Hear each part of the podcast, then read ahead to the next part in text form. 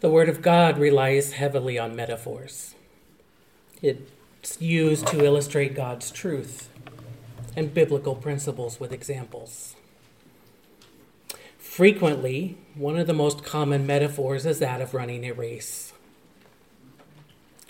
The Christian life is often depicted as an athlete who prepares and partakes in the running of that race. This morning, as we continue to advance through our closure of the book of Colossians, our text just does just that. It once again illustrates something as a race, but this time it's prayer.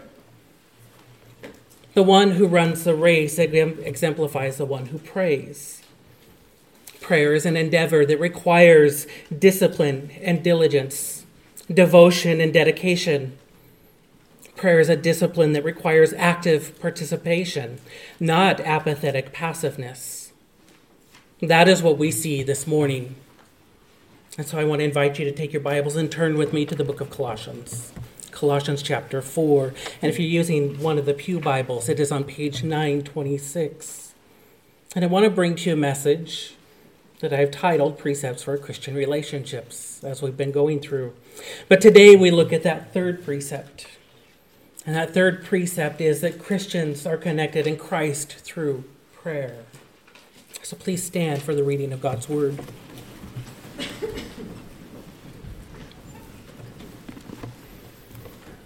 Colossians chapter 4, beginning in verse 7. Tychicus will tell you all about my activities. He is a beloved brother and faithful minister and fellow servant in the Lord. I have sent him to you for this very purpose, that you may know how we are and that he may encourage your hearts. And with him Onesimus, our faithful and beloved brother, who is one of you. They will tell you of everything that has taken place here. Aristarchus, my fellow prisoner, greets you, and Mark, the cousin of Barnabas, concerning whom you have received instructions. If he comes to you, welcome him.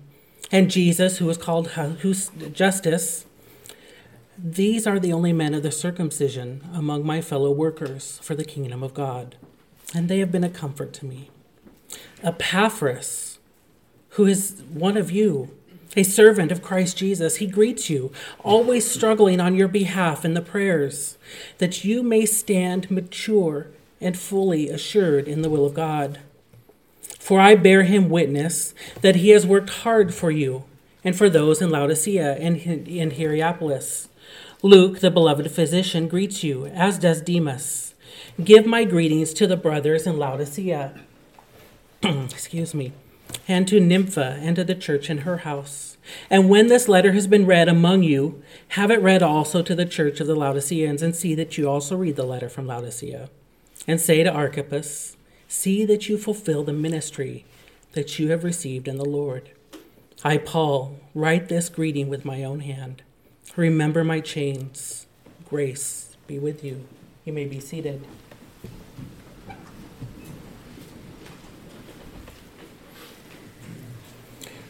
Sometimes the most powerful position is not the perch of a podium, but the posture of prayer. The discipline of prayer is more than a duty from God. The discipline of prayer is more than obedience to God. The discipline of prayer is an offering of the Lord. It is the Lord offering himself to his people by being willing to make himself available to those who would trust in him. It's an offering of the Lord to develop a relationship with his people.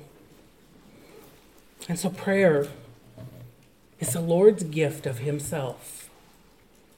Therefore, I would say a person's commitment to pray is indicative of a person's commitment to God.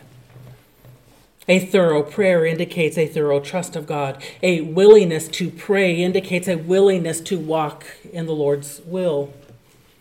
On the other side of that, a casual prayer expresses a casual relationship with God. A lack of prayer suggests a lack of trust in God. Prayer suggests sufficiency in God, while a lack of prayer suggests confidence in man's sufficiency. An interesting aspect of prayer, though, is that there are two sides of prayer. It's not just a means to submit to God, but it's a means to serve others. While prayer causes us to call upon the Lord, it's not used exclusively for us to call upon the Lord for our own selves. Sometimes we use the gift of prayer to call upon the Lord on behalf of others. Our most meaningful prayers are oftentimes those when we seek to labor on behalf of those in our lives, when we seek to find the Lord's wisdom and the Lord's will and the Lord's work in the life of someone else. In this way, then, prayer really is fairly extraordinary. Because what it does is it binds two people together, but it binds them together by connecting them to God. And that tells us something about Christian relationships. As we've looked at these final verses, we learn of these precepts for Christian relationships. The first precept we learned based on verses 7 through 9 was that Christians are connected in Christ. And then last week, looking at verses 10 through 11, we saw that because Christians are connected in Christ, their relationships then reflect the character of Christ. And now we learn something else. Because believers are connected in Christ, they not only serve with one another, but they serve for one another through prayer. Epaphras offers his own testimony of this truth. Paul writes of it in verses 12 and 13 of our text. That's not the first mention of Epaphras, though, in the book of Colossians. All the way back in chapter 1, Paul includes him in his introduction. And there we learn that Epaphras is the one who has imparted the truth of the Lord to the churches in that region. These churches, which are also listed here of Colossae and Laodicea and Hierapolis, they all owe their beginning to Epaphras because it was the Lord's work through Epaphras that the first these churches were first founded. And now what we see is that it is through the Lord's work through Epaphras that these churches are sustained. They're sustained through his labors for the Lord as their shepherd or as their pastor. And now, what we learn from our text in Colossians 4 is that Epaphras finds himself in Rome with Paul, and he's, he's giving a report on all these churches, letting Paul know what's going on. And so, what happens is Epaphras is with Paul reporting to him about the churches. Paul reports on Epaphras to the churches through this letter. And what we see is one man's submission to the work of the Lord through his submission to prayer. Like the others that precede him, beginning in verse 7, Epaphras sends his greetings to the church in Colossae. But Paul describes Epaphras different than he describes any of the others on this list. Look at verse 12. It begins Epaphras, who is one of you, a servant of Christ Jesus, greets you. Epaphras is noted to be a servant of Christ Jesus, or more appropriately, he is a slave to Christ Jesus. Paul has written at least 13 letters of the New Testament. He's covered more ground than any other New Testament author. But in all those words, only three people does Paul refer to a slave as a slave of Christ? Himself, Timothy, and Epaphras. This is a term that is reserved for the most committed of followers, describing one who is deeply devoted and fully faithful to Christ. This is a person who is willing to renounce anything earthly in order to receive anything heavenly. This is who Epaphras was. And from this commitment to the Lord, we see his commitment to the people of the Lord. It tells us something then uh, that's very important about prayer. It is because he so desires the Lord that Epaphras so dedicates himself to prayer to the Lord. This example points to the principal prerequisite of prayer. The principal prerequisite of prayer to be willing to pray to God one must first be willing to trust God. Prayer would have no purpose if there was no one to direct our prayers to. That's the principal prerequisite, a requirement of prayer, that we have a belief or a trust in the Lord. Further on in the text, we'll see that Epaphras' prayer was both very intentional and very intense. It shows readers that Epaphras' devotion to prayer ultimately was a result of his devotion to God, that he prays because he was a slave of God that also teaches us something about prayer that he was a slave. Prayer is not only affected by a person's belief in God, but it is also affected by what a person believes about God. And so I would say that the principal prerequisite to prayer is both belief in God and a right belief in God. You can tell a lot about a person's belief in the Lord based on how they pray to the Lord. The person who believes that God is all authoritative and all powerful will respond to any circumstances first in prayer. The one who is merely convinced that God simply exists is first going to respond to any life situations by seeing what he or she can do to correct that situation. But the one who is trusting the Lord will hit the ground with his knees in prayer before he hits the ground with his feet to run. As an example, if I truly believe that God is all knowing, having more wisdom than I, then my response will be not to trust in my own understanding. My response to any circumstance would be to submit to the Lord in prayer and seek His understanding. And if I'm not willing to do that, then I'm probably not trusting the Lord's understanding. Prayer to God reflects what we believe about God. Towering thoughts of God lead to towering prayers to God. That's what we see with Epaphras here. His prayer to God is a reflection of his belief in God. But notice that his service and supplication they're not just an expression of his relationship to God, but they're an expression of his relationship with fellow believers. Epaphras doesn't labor in prayer just for himself and for his own endeavors. They're directed towards God on behalf of those he loves in Christ. That's a major aspect of believers' relationships with one another compared to relationships in the world. The relationship between believers always involves a third person, it always involves God. After all, the Lord is omnipresent, meaning he is present everywhere, so that wherever we are, he is. This is then expressed fully through prayer. We're not praying to one another, we're praying to God for one another.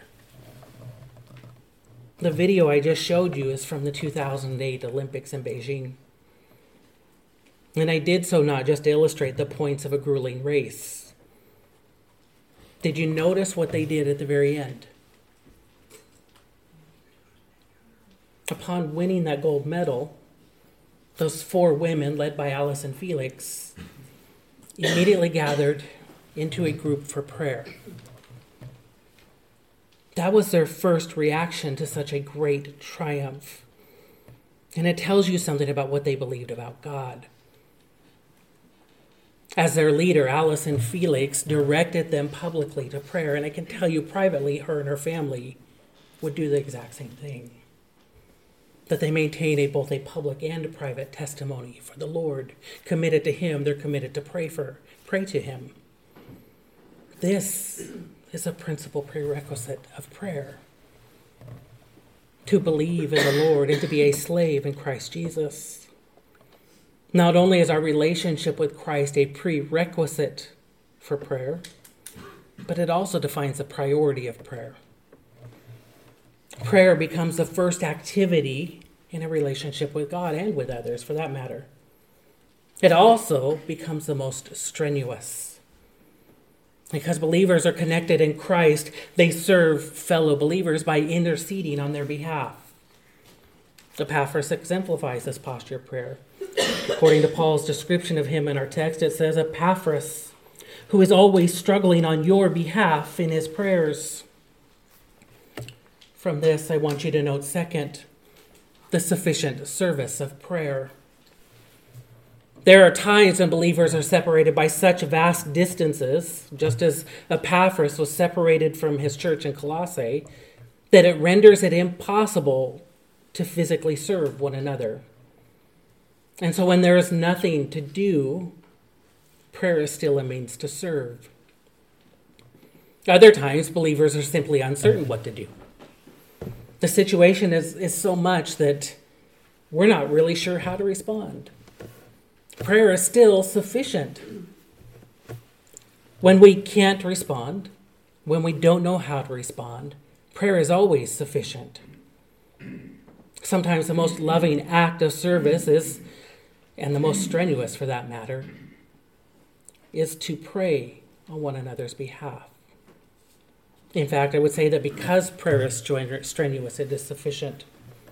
Prayer is not a passive discipline that one can simply engage in while they're multitasking, although sometimes maybe we do.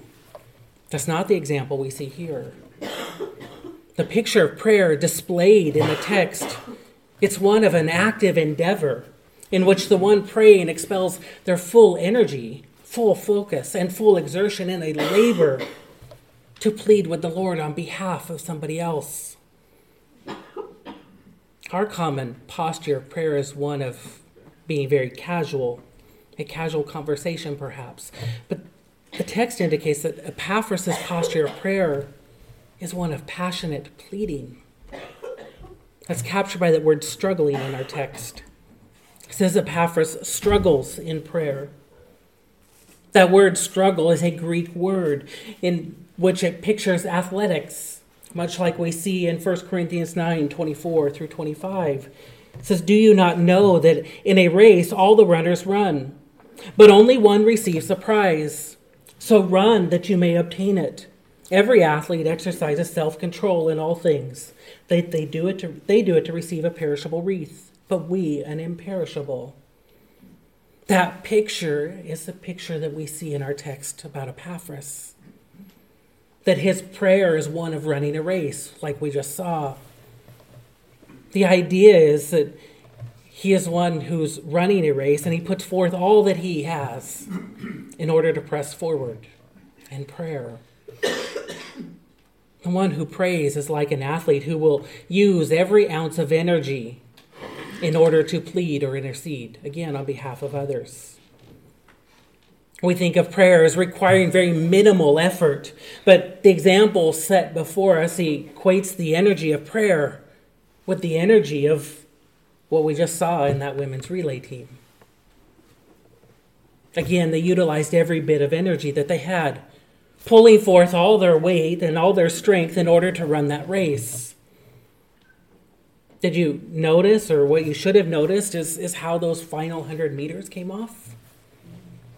I actually heard people commenting on it.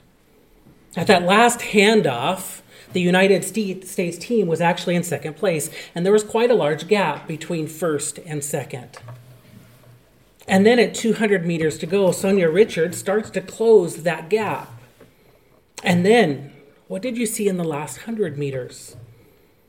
Somehow she summoned up even more energy and she increased her speed. And not only did that gap close, she overcame it and eventually passed winning ahead of the Russian team, who was later disqualified, by the way. It's an effort that brings the entire team across the finish line to the point that they won that gold medal that year. And then afterwards, you can see that physically they're exhausted. They've given themselves until there's nothing left to give. That's the race that we have pictured before us with Epaphras' prayer. With that one word, struggling. He prays until he has nothing left to give. Utterly exhausted, like an athlete, he has nothing to left to give and, and essentially collapses. When was the last time I prayed like that? Notice, though, There's an adjective there. There's, there's a description given to prayer and given to that prayer struggle. The verse says, always struggling in prayer. This was not a one time event. He's always struggling in prayer, is what Paul says. That would make sense because the expectation on believers written elsewhere in 1 Thessalonians is that we pray continuously. So if prayer is a struggle and prayer is continuous, then it should always be a continuous struggle. That tells us something about prayer then. It's sufficient. If prayer was not helpful and prayer was not effective, there would be no need to pray. But according to James, prayer accomplishes much. And so it becomes the constant position of the believer. When life circumstances overwhelm a fellow believer, and there's so much to do that you don't know where to begin, we begin with prayer. And when life circumstances are so difficult and nobody knows what to do, we still begin with prayer. Prayer is a sufficient way for believers to serve one another. When there is too much to do and when there's nothing to do or you don't know what else to do, prayer is what we do. Oh, we were on vacation two weeks ago. Turkey experienced their massive earthquake. Truthfully, I didn't pay a lot of attention to the news. But we were in line at a coffee shop and the news came on. I think it was even in English. And I saw what was taking place. Realizing how bad it was at that moment, I pulled out my phone and texted a friend, just simply asking, Are you and your wife safe? He responded back and said actually they'd flown out the night before. They'd just missed it. And so I said quite truthfully to him, from a distance, I have no idea what I can do for you. What do you need? What came back was a picture. It was a picture of his pastor and the pastor's wife. And he said simply, They both perished. But in that picture was also their son, who looked to be about 10 or 11 years old, who survived. And so his response was just pray. Prayer is sufficient. Thomas Brooks writes Communion with God makes bitter things sweet and massive things light. Prayer is always a sufficient service that every believer can engage in for one another. I want you to note, third, the magnificent motivation of prayer. The magnificent motivation or magnificent motive of prayer. The content of our prayer is limitless. It lacks no restrictions. When the Lord instructs his people to pray continuously, including the Colossians, including you and I, when he says pray without ceasing, that means he's opened himself up to hear us without ceasing. Whatever that may be, whatever we share, He's willing to hear our pleas and petitions. Not that He doesn't already know them. But look at the content of Epaphras' prayer here. The text reads, He's always struggling on your behalf in his prayers, that you may stand mature and fully assured in all the will of God. This is not a superficial prayer, this is a sanctifying prayer.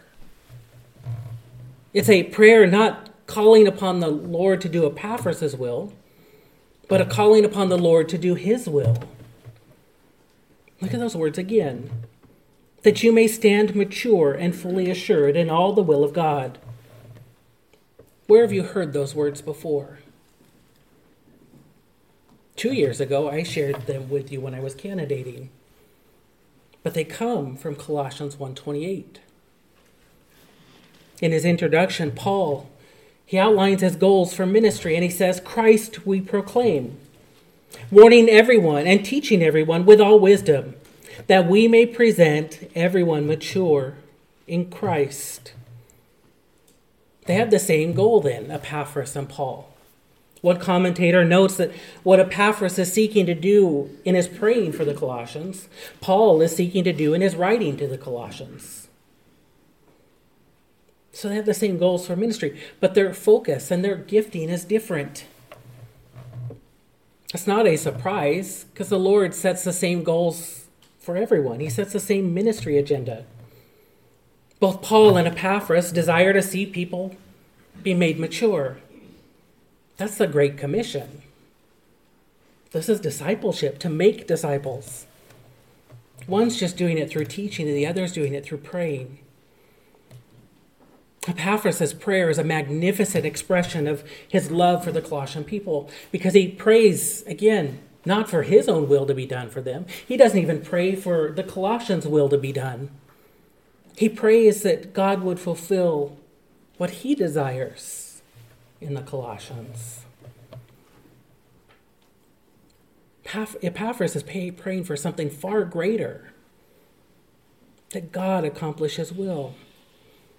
The greatest thing that we can desire for fellow believers is not that people get what they want, and not that people get what we want them to get, but that they get what God wants them to get. In our sinful state, sin impacts everything, and that includes our own will. Our own wills are tainted by sin. But God's will, according to Romans 12:2, is good and acceptable and perfect. Of God's will, of this text, Martin Luther says, But the will of God is good, because out of evil it brings good. It's acceptable because it causes us to love that good with great joy and to be well and rightly pleased with it, and even with the evil which, from which it may have come at times. And it is perfect because it brings those to rejoice in it to completion in eternity, and thus perfects what it had begun. The greatest expression of love for our fellow believers is a desire that God's will be expressed in their lives. Notice that his prayer is more specific, not just asking that the Lord's will be done, but that they would be mature and fully assured of his will Epaphras is praying that they would be fully satisfied in the will of God and assured of what it is. There's really a reciprocal relationship here between being mature and being assured in the will of God. The more biblically mature somebody comes, the more assured they are in the will of God. And the more assured they are in the will of God, the more likely they are to become biblically mature. There is a reality in the content of this prayer, then. It's a prayer for contentment. And contentment really only comes from being satisfied by God and by His will. We see that in Ephesians chapter 4. By our human wills, we will never be fully satisfied. There is always more to want. And I, I don't mean just want more material things. Sometimes we want more appreciation from people. Sometimes we want more obedience from our children. Other times we just want more pleasure from life. There's an endless list of wants. But whatever the case may be, our human wills will never be fully satisfied until they're fully satisfied in the will of God. True contentment comes only from being fully satisfied in Him. Because whatever the circumstances are, or are not, whatever we have or, or don't have, we're content with the Lord's will, knowing that at that moment, His will is good, His will is acceptable, and His will is perfect. Contentment, then, is an expression of trust. It says, I am content here, wherever I'm at, because it is His will. And I trust that His will is good, acceptable, and perfect, because I trust that He is good, acceptable, and perfect. you start to see how this transforms prayer. The Lord's going to accomplish his will regardless of people. And so in our text, Epaphras isn't praying for God to change his purpose. He's praying for people to change their purpose and for God to just fulfill his will. Why pray then? If the Lord is going to do as he pleases, why pray? Because sometimes prayer isn't about us convincing God to do what we want. Prayer is about convincing us to do what God wants. The model prayer given by Christ in Matthew chapter 7 is Thy will be done, your will, Father God, be done. I think Steve Swartz says it well when he says, For us, as sinful men and women, prayer is not designed to align God with our will, but to align our will with God. Prayer is not to make God more like us, but to make us more like God. It should firm up the muscles of our faith. That's what we saw in our scripture reading this morning in Genesis chapter 18.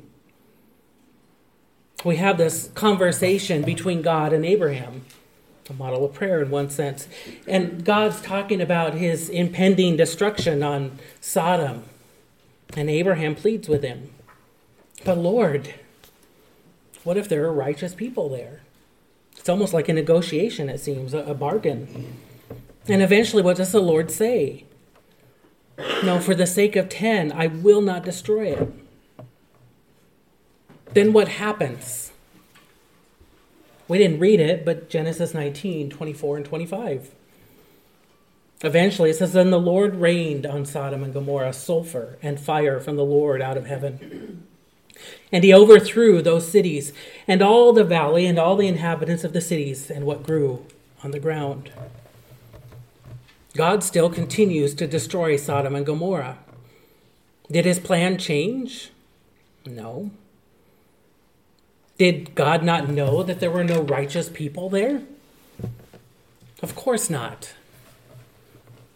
It's not like he needed Abraham to go search and see if there were any righteous people in any of these cities. So God didn't change his will for Abraham. So what happened? What we see a little later on is it caused Abraham to be comfortable with the Lord's plan, essentially confirming the Lord already knew what was going on. His plan was already perfect because he had complete knowledge. So Abraham changed his will and his willingness to accept what the God had planned, confirming what we should know anyway that the Lord knows what he's doing. So Abraham changed his will. And he accepted the Lord's will, which was again good, acceptable, perfect. The greatest thing we can pray for one another is not that our will be done, but that we would be content and satisfied when God's will is done. That's how we pray for one another. That's the magnificent motive of prayer. I want you to note finally the depleting disposition of prayer. The depleting disposition of prayer. D.A. Carson reminds us we don't drift into spiritual life. We do not drift into disciplined prayer. We do not grow in prayer unless we plan to pray. That means we must set aside time to do nothing but pray. What we actually do reflects our highest priorities. He's not wrong there. That means that we can proclaim our commitment to prayer until the cows come home, but unless we actually pray, our actions disown our words. Genuine prayer is both intentional and intense. Sometimes when I finish praying, you can hardly tell that I prayed at all. There's no noticeable difference. And it doesn't look like I expelled any energy. But that's, again, not the model of prayer that we see here in our text. It does not just happen as routine for most of us, but it comes from a discipline that causes us to develop prayer as a habit, making it a routine part of our lives. But again, it's not even a casual discipline. It requires us to invest our entire being into it to the point of depleting our energy and any believer of all their stamina and all their strength.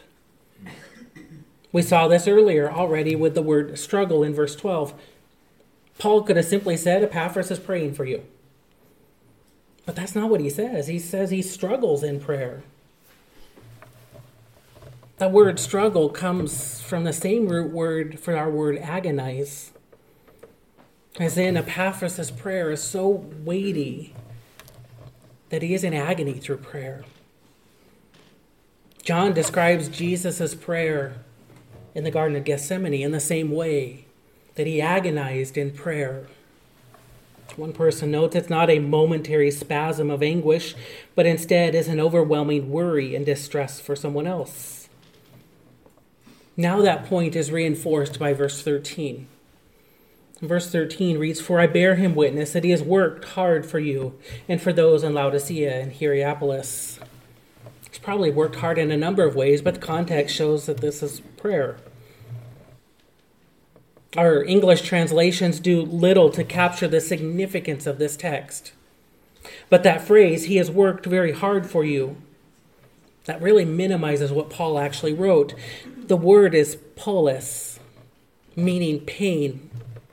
In other words, Epaphras toiled so heavily in prayer on their behalf that it caused him pain. I think this burden of prayer is reflected in his burden for people. The Lord used Epaphras to establish the churches in this region.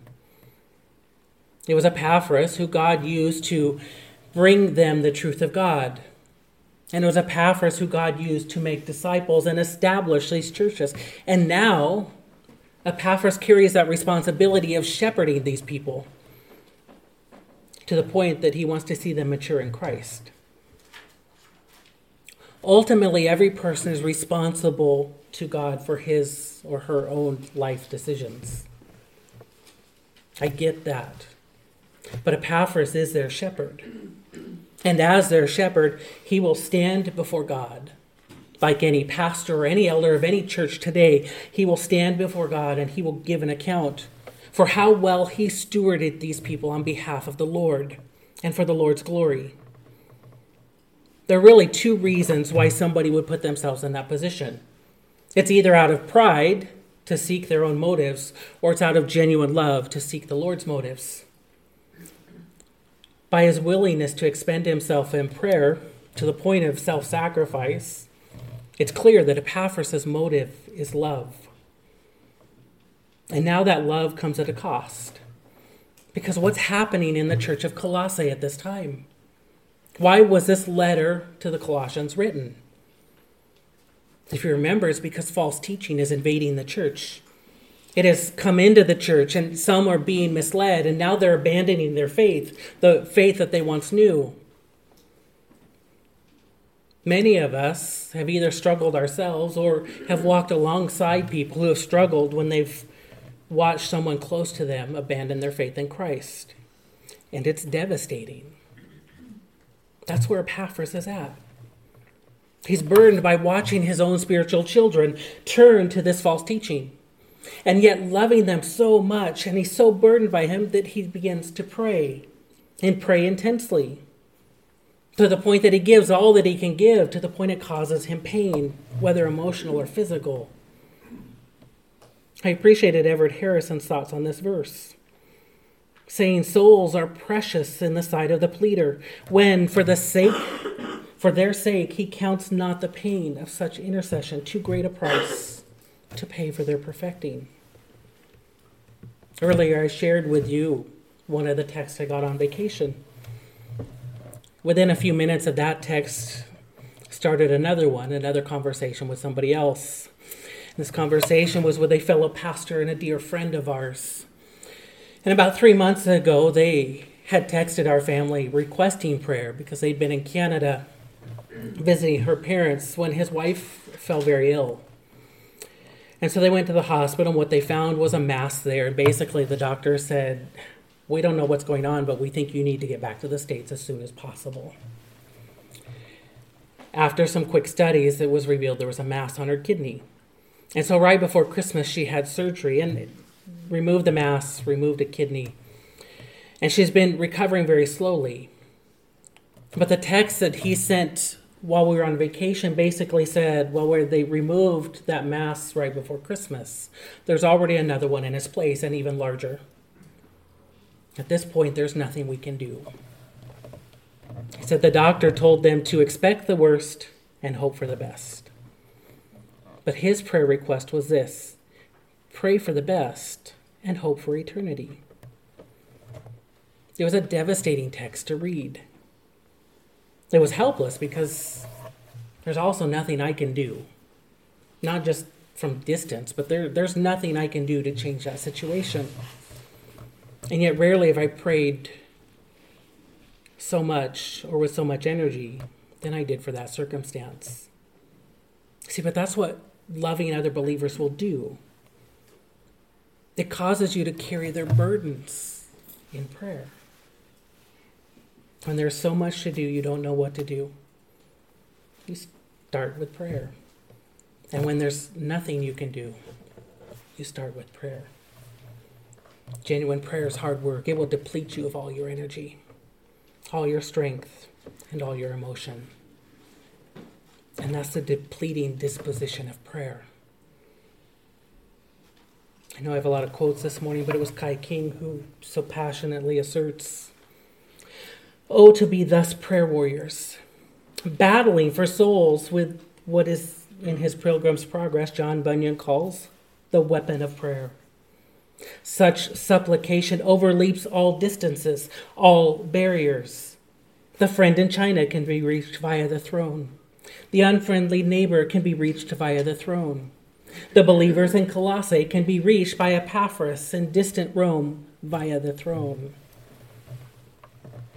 And so, simply by highlighting Epaphras as one of his co workers, a fellow slave in the Lord, Paul points specifically to Epaphras' posture of prayer.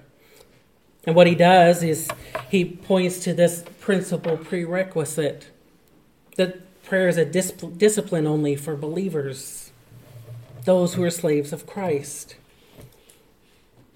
Second, he notes the sufficient service of prayer. Christians may serve in a variety of ways, and they may serve one another in a variety of ways and at different times. But prayer is a very practical means. In all places, in all circumstances, at all times, prayer is always sufficient.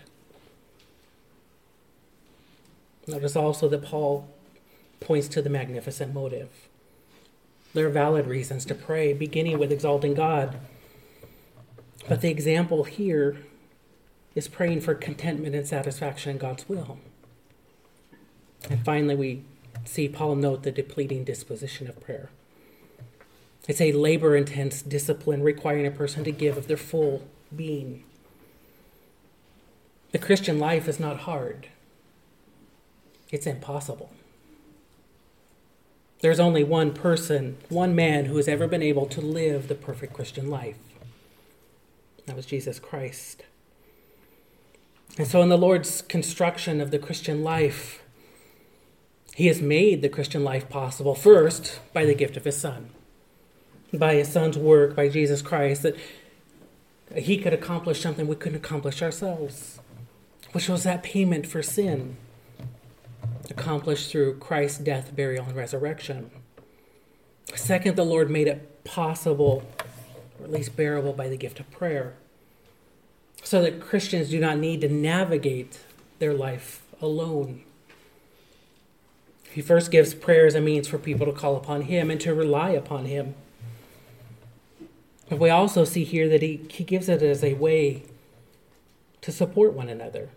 Prayer becomes a gift from the Lord so that we can serve one another. Sometimes the most sacrificial act of love for others is to sacrifice ourselves in prayer for others. Let's pray. Our Father God, you have gifted us in so many ways, Lord,